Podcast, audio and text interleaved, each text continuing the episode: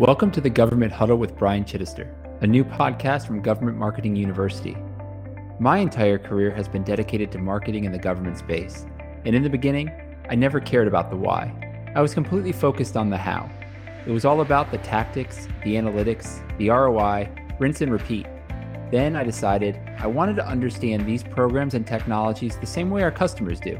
It opened up a whole new world for me. And that is what this show is about aligning the why with the how, taking a deep dive on current trends, making bold, educated predictions about the market, learning from expert guests, and discovering innovative concepts on how to respond to all of this. So join us as we talk about all things government marketers need to know about today, tomorrow, and beyond. Come on, let's huddle up.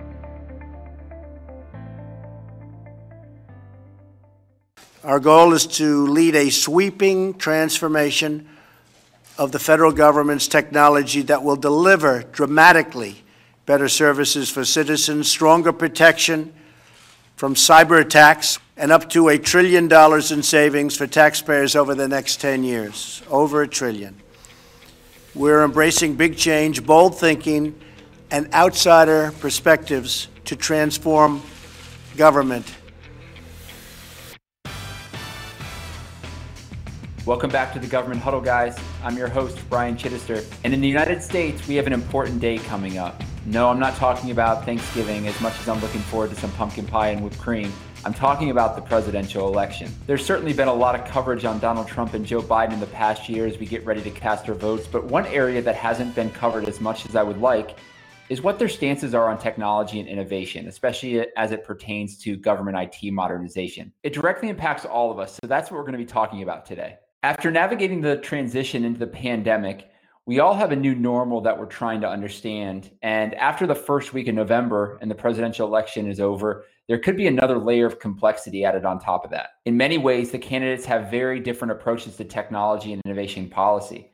Trump is focused more on reducing government barriers in the economy, including taxes and regulations that, among other things, limit innovation. The administration has taken this approach with a number of emerging technologies, including autonomous transportation systems, and AI, pushing for an innovation principle based approach. Over the past few years, federal IT leaders have stressed the importance of making IT modernization and investments in innovation an integral part of agencies' missions, and more recently have called for increases to the Technology Modernization Fund in order to meet new demands in telework and delivery of government services. And while the Trump budgets have increased funding for research in some particular technology areas, especially artificial intelligence, Overall, they've sought to cut government support for research. While much of the focus of Biden's economic plan is on more traditional issues such as expanding healthcare and investing in physical infrastructure, the campaign has highlighted its support for significantly increased public investment in research and development and advanced production. Several Democrats in Congress have brought the legacy IT challenge center stage as it's made it difficult for agencies to scale up the delivery of aid to Americans. The $1 billion addition to the TMF for the new skinny version of the proposed pandemic relief bill, the HEROES Act, will likely not be enough to push agencies where they need to be technologically. So, what will funding look like when the new budget is released next year? What priorities can we expect to be funded, and how can we align our budgets to take advantage of any shifts? To help us understand some fundamental differences of each potential administration and to help us navigate some of these questions, I've asked Francis Rose, host of the Government Matters television show, to join us. Francis, welcome to the show, buddy. Thanks for coming on with us. Great to be with you, Brian. Thanks for having me. So, th- there's a lot of conversations going on leading up to the presidential election, Francis. But before we get into that, and kind of what it means to the government IT community, I have an important question I want to ask. As you know, Halloween's coming up, and if I'm trick or treating at the Rose household, what type of candy am I getting? You're going to get a big bag of nothing, Brian. Um, I confess that I am probably the biggest Halloween Grinch in the world. I don't like October. I don't like the winter and I just have never been a big Halloween fan. I have a son that's uh, 20 years old, and so I used to go. I I would take him trick or treating, so that I didn't have to deal with the kids that were coming to the house. I I know, and as this is coming out of my mouth, I'm thinking I sound like this most sour old man in the world standing on my front lawn shaking my fist at kids, but.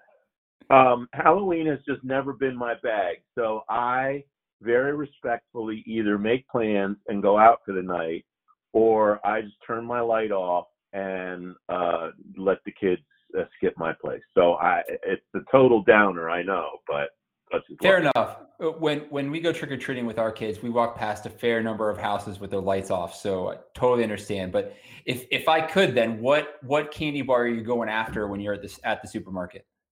Um, I am one of these weird uh, grain-free and sugar-free people, so I don't really even buy candy at the at the supermarket. So my sweet treat of choice is Slim Fast makes these keto fat bombs that are like peanut butter cups. And I'm sure that somebody that eats peanut butter cups on a regular basis would retch if they tried one of these things.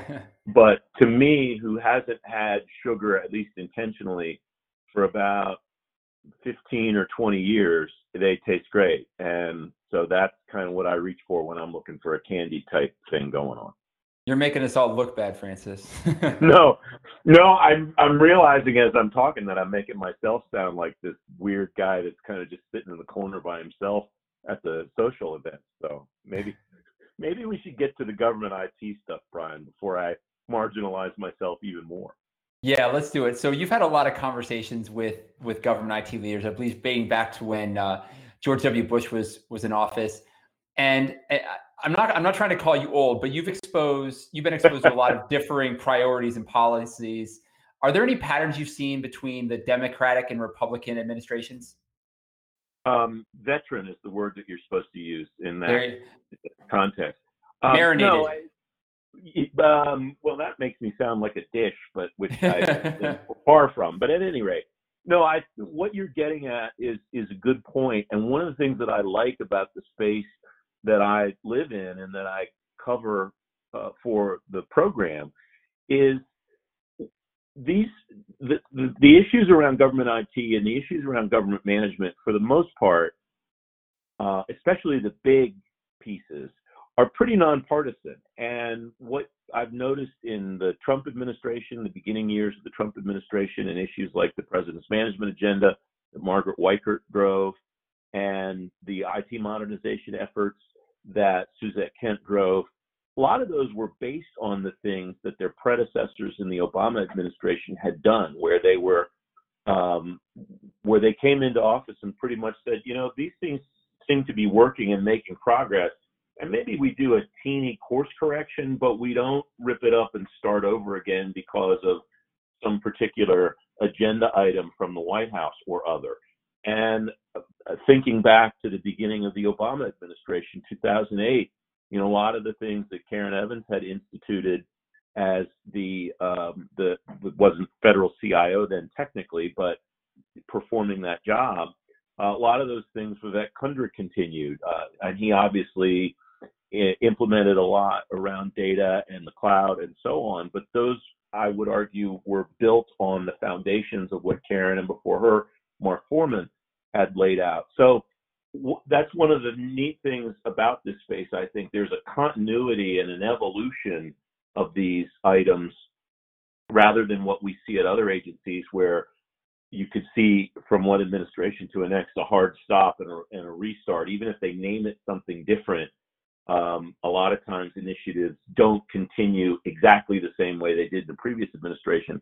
I, I don't think that's the case so much in the IT realm because there is, uh, first of all, you have the fact that the mission has to continue. You know, an agency can't mm-hmm. just say, well, we're going to stop processing financial transactions for six months while we build a new uh, financial management system. You got to keep sending money out. So uh, I think that continuity is one of the things. If you're trying to look for cues about what might happen, say, if uh, Vice President Biden's elected or if uh, President Trump's reelected and and a whole new wave of people come in, I'm not sure that there's a whole lot to change because the work that the administration has done, the Trump administration has done, has been pretty well regarded by people on both sides of the aisle and uh, has worked fairly well.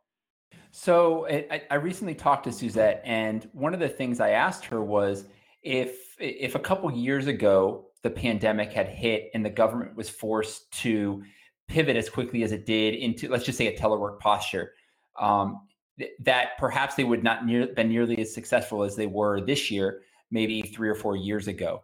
What would you what would you say some of the key drivers were um, that maybe this administration was able to bring to make that happen? I know you touched on um, the previous administration obviously laying the groundwork, and I think um, especially around cloud, I think that that was a big driver. But what have we seen the Trump administration then drive to make that pivot? Um, I guess as successful, if you want to call it successful, as it was um, from a telework perspective. Well, first of all, yes, I think it's I think it's reasonable to call it successful. Um, obviously, we heard stories of of pockets of problems at the very beginning, but I think it's fair to say once we were three weeks or a month into this, and Suzette obviously knows the details of it more than I do. She knows from an insider perspective, and I'm just watching from the outside. But um, once we heard uh, about those kinds of pockets of problems, there were there were no widespread swaths of issues, and and there are in fact some success stories that you can point to with the Defense Department in particular, and the fact that they're at one point they only had I think 17% of their people in the building at any given time, and so um, I would say all of those things that I outlined a moment ago are contributors. If you think back to the OPM breach in 2015, one of the outgrowths of that was Tony Scott doing a, a cyber sprint where there was a very short period of time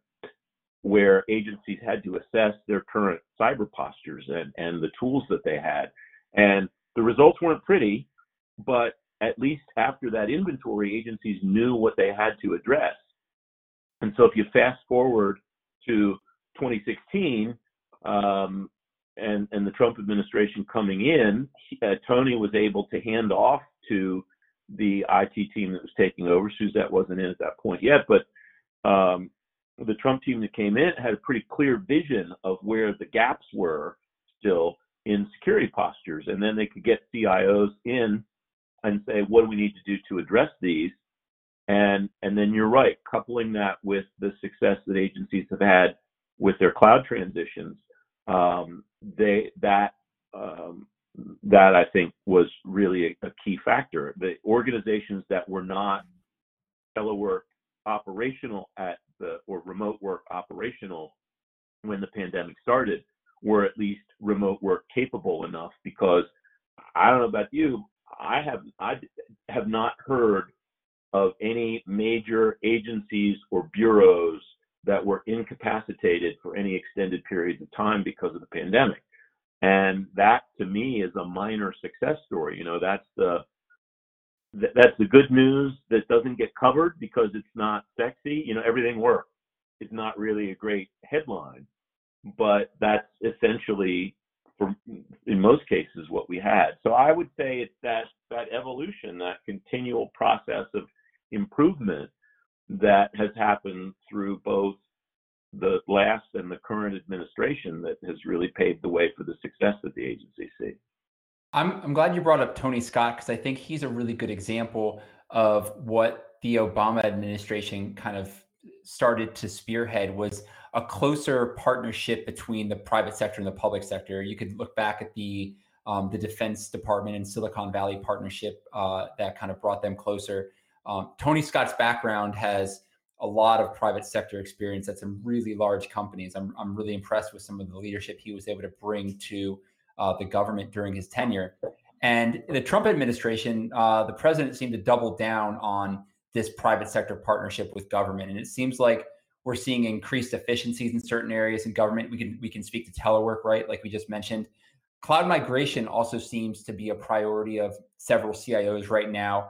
So can can you point to something that you see and advise or this can you see this being something the Biden administration would be continuing? Is this this close partnership and close tie to the private sector?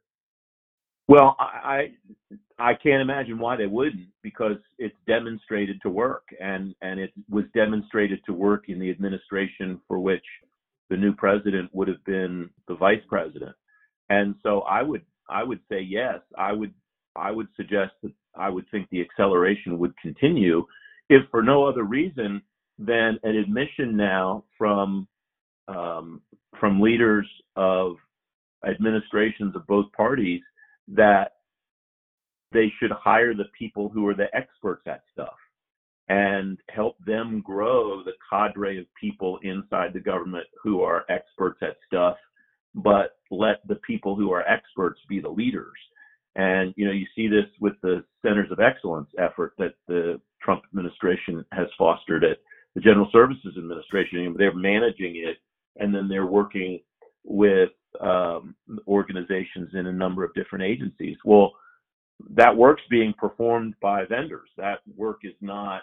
Uh, they didn't go on hiring sprees at agriculture and HUD and, and these other organizations and develop all of this technology in house.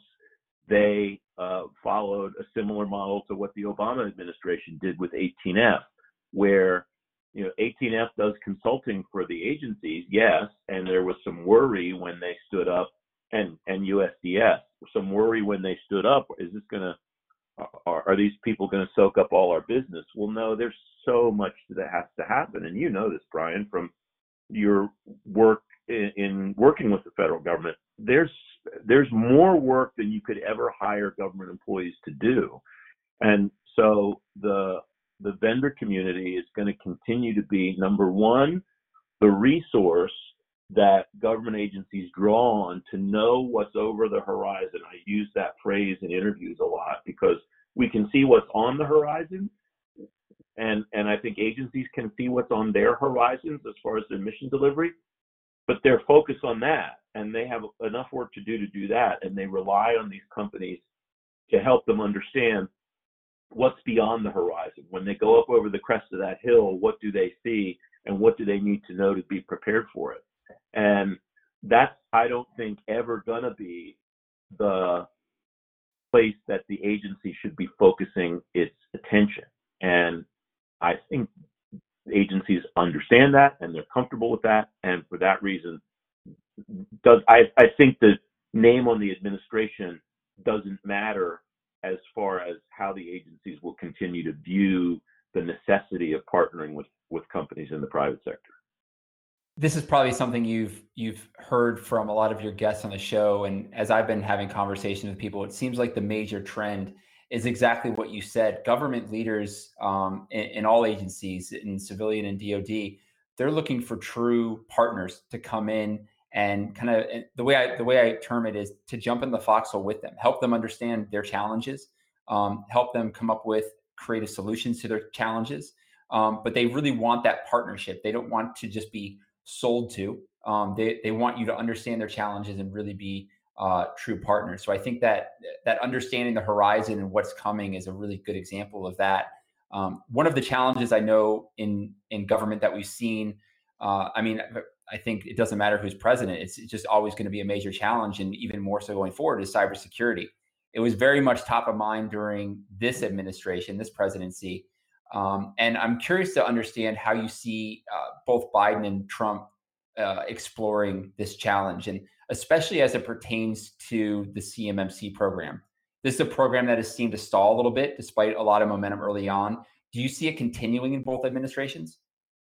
Yeah, I think that depends on what kind of leadership we wind up getting at the Defense Department. What it what is clear to me from the vendors that I talked to, from the the the companies that are trying to sell into this space and to the you know when you go down away from the OSD level and you start to talk to acquisition folks at, in the individual services and in the fourth estate everybody agrees every everybody understands that understanding what the security of the supply chain is is going to be critically important. And and if anything the government has waited far too long to do something.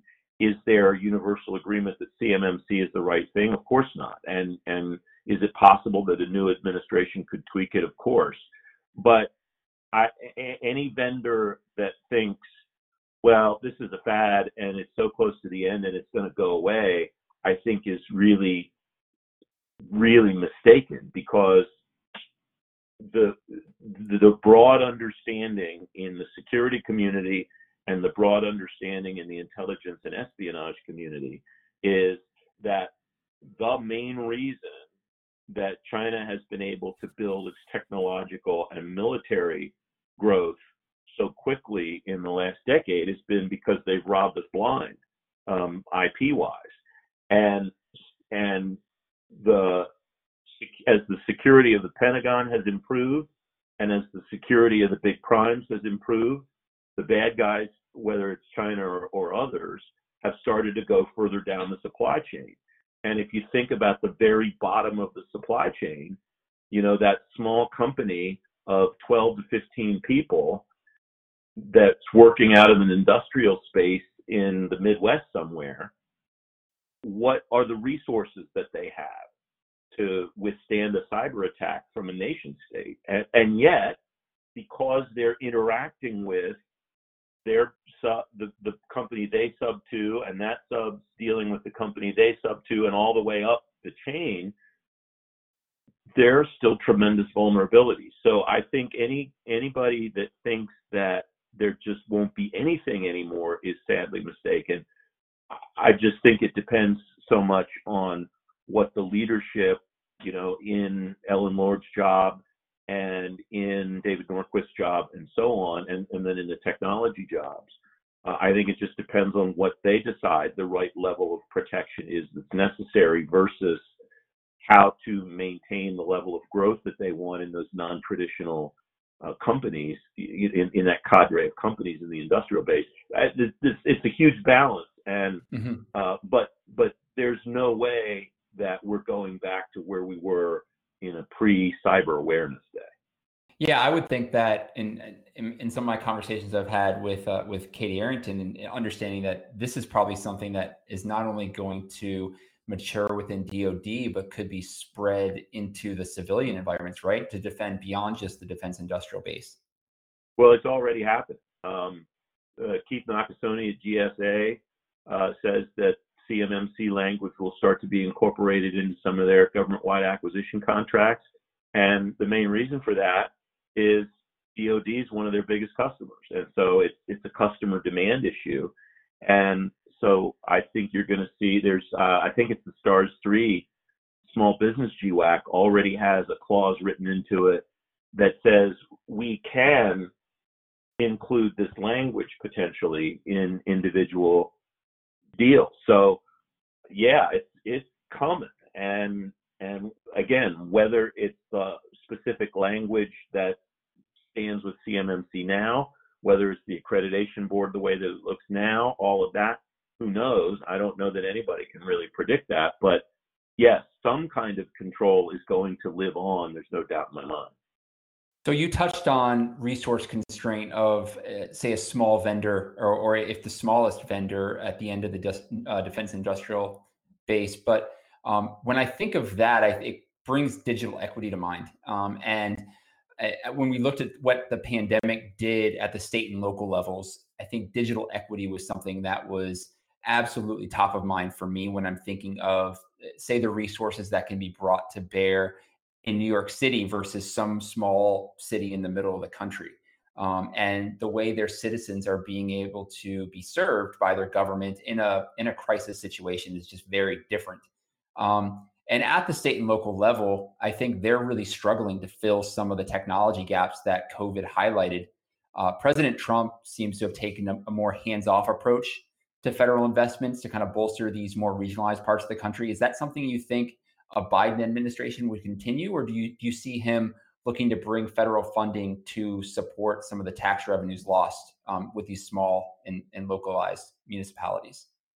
Well, certainly the um, certainly the the stimulus bill that Congress is talking about now. One of the big sticking points is that Republicans would prefer to not uh, send money to the states and localities to help them make up their budget deficits um, and make up, close the holes in their budgets that this has caused. And the CARES Act that the uh, the uh, HEROES Act, sorry, the there's so many of them I've lost track. Mm-hmm. Um, the HEROES Act that the House passed back in the summer included that kind of money. So I, I, I think that issue is probably more likely to be determined by what kind of stimulus winds up coming out of Congress when and if that happens, rather than some decision that one administration or the other will make. Congress, of course, is the uh, is the purse holder, and so I would tend to think that that money winds up getting stuck in some vehicle that either President Trump or President Biden wants to or finds it necessary to sign. And if that money goes anywhere, that's the, the way that it winds up going there, not so much a, a conscious decision or, or action by a president of one party or the other.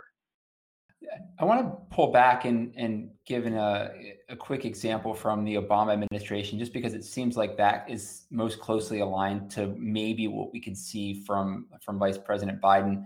I think anyone who's navigated the FedRAMP process can attest to the fact that it can be rigorous. I think that's probably an understatement, but it's gotten a lot better. Uh, I think in the past few years, um, it, some say kind of more streamlined to support not only agency obligations, but the, the way CSPs need to uh, navigate this process.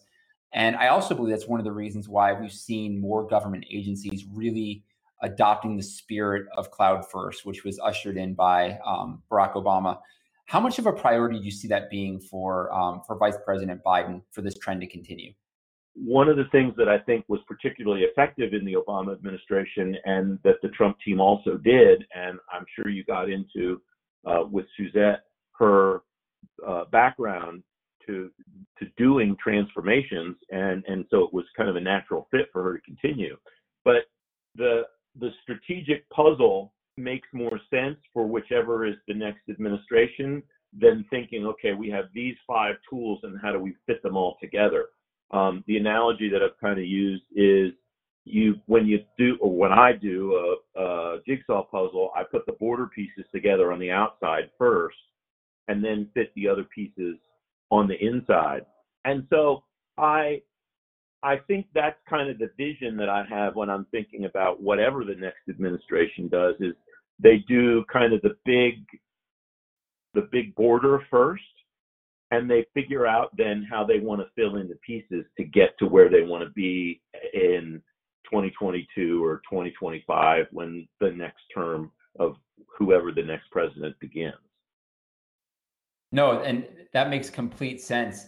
I would imagine another another piece of that, if you want to call it border, would align with um, some of the the data initiatives that has been um, a key part of what seems like this administration. I know Su- Suzette has um, often spoken to how important uh, government data is, I know in the Barack Obama administration, he not only prioritized open data, but um, they were also a found, or made the U.S. a founding member of the Open Government Partnership, which is all around making data openly available to support innovation. Um, with the importance that this brings, do you think this is uh, data is going to be a, a continuing trend um, for prioritization for both candidates? Oh, absolutely. I mean, everybody of every stripe that you talk to just goes on and on about how important data is. And this, this again, it, all, the things that you mentioned were the building blocks that made the federal data strategy possible. And if you talk to somebody like Nick Hart from the Data Coalition, and the Data Foundation, same idea. You know, he would tell you these building blocks that the administrations are undertaking are important to get the next one to the next thing. And um, I mean, I, am sure you've had this conversation with folks regarding cybersecurity. The whole nature of the cybersecurity discussion has changed in the last 10 years. 10 years ago, we were still digging moats around our networks and trying to keep the bad guys from crossing the moat. And everybody knows now that's ridiculous. And, uh, you know, we didn't know better. It's not that the people that did that weren't smart. It's just that we didn't understand what the nature of the threat landscape would look like moving forward. And, and now we have the benefit to understand that it's more of a uh, securing the home where you, you have a safe for the really valuable stuff and you put locks on the doors and windows for the stuff that's not as valuable. And um, so, from a data perspective, the idea that again, the idea that we would think about any one of these pieces individually is, I think, maybe not the most productive way to look at it. I think how all of these pieces fit together in a broader transformation strategy is important. And I, I, think I'm giving Suzette correct credit for saying at one point that that's how she wanted to change the uh, the the nature of the conversation to get away from modernization and and because that has an end point. And transformation doesn't because you're constantly trying to iterate constantly trying to improve. And um, that's i think going to be the way that the smart agencies and the smart vendors who want to serve those agencies will think about it moving forward not so much how are we going to help you with this one piece maybe if you specialize in data that's where you're going to help an agency the most. But what's the point? What's the mission capability that you're going to drive? And how do you fit into this mosaic of of solutions to whatever the mission delivery issue is that the agency's having, and not so much, well, how are we going to help you fulfill the data strategy, or how are we going to help you um, meet this goal in the President's management agenda?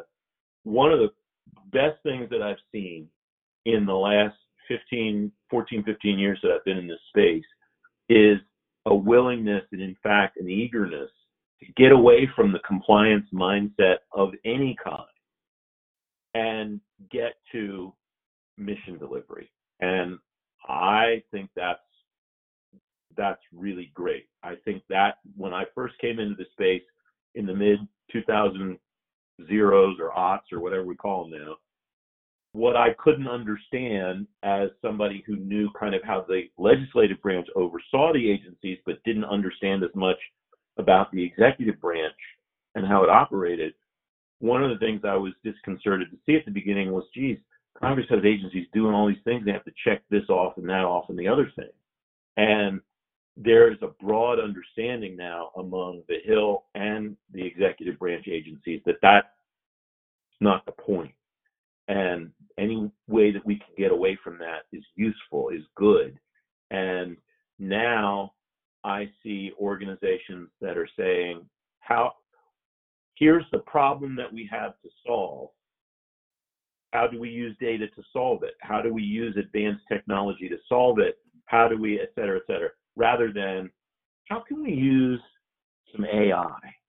we should get some AI. We should get some artificial intelligence, and we should apply that to something around here. You know, that's mm-hmm. that's I think uh, a compliance mindset that has been demonstrated to not work well, and and so that's why I think that thinking about all of these individual things as pieces of a puzzle is going to be the most useful for agencies, and then thereby also the most useful for organizations that want to sell to those agencies. And I absolutely agree that when you look at transformation, it's not something it's not, it's not an end goal. No government organization in the US or or anywhere in the world is going to say, okay, if we just get here, we're we're good. We can stop doing whatever we need to do, stop iterating. It's always going to be a journey and tying it back to what you had said earlier on in the conversation, that journey is something that isn't going to change dramatically by administration because each organization within the government has their own mission that they're driving towards their own um, eh, I hate to say end goals, but their own um, milestones they're they're trying to get to, and an administration can inform it from and support policy and helping them get there. But I think ultimately that's going to continue to keep the that transformation drive moving in the right direction. Um, so, and eh, this conversation's been really fun to have. I hate to, I hate to have to wrap it up here, but any final thoughts you have, um, you want to leave the audience with today? No, I just, I, I, am really grateful for you taking some time and to, to talk and, and for asking me to be on the show. I think you, uh, I, I think you do a great job. I have not heard every episode, but I really enjoy your conversations. And I, I think the final thing that I would leave people with is I, I went back to 2009 and then I went back to 2016 and just looked at the nature of the conversations that I was having with people about transition then. And what I found was that even in 2016, 2017, when people were pretty shaken up and not knowing what to expect, the outcomes for the areas that we've talked about today contracting, and information technology in particular wound up not being as earth shaking as I think people expected them to be.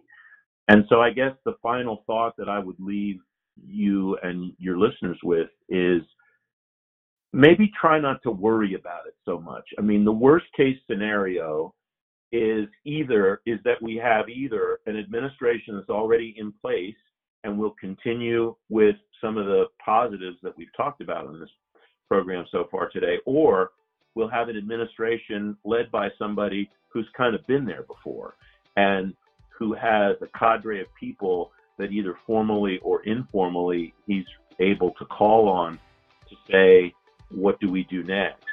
And uh, in, in my view, that leaves us in a pretty positive space to continue the momentum that we've seen over the last 12 to 15 years in the next four.